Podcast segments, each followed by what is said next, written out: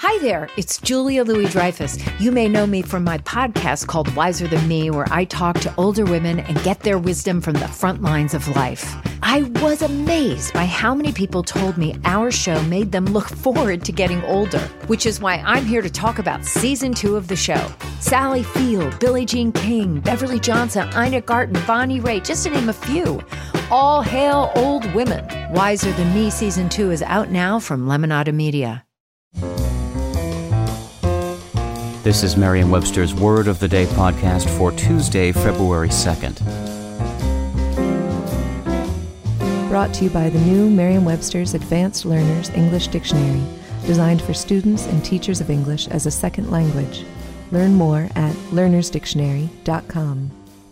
The word of the day for February 2nd is evanescent, spelled E V A N E S C E N T.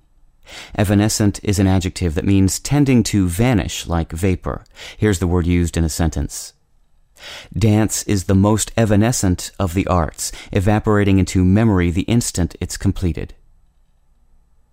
The fragile, airy quality of things considered evanescent reflects the etymology of the word evanescent itself. It derives from a form of the Latin verb evanescere, which means to evaporate or to vanish. Given the similarity in spelling between the two words, you might expect evaporate to come from the same Latin root, but it actually grew out of another steamy Latin root, evaporare. With your word of the day, I'm Peter Sokolowski. Thanks for listening.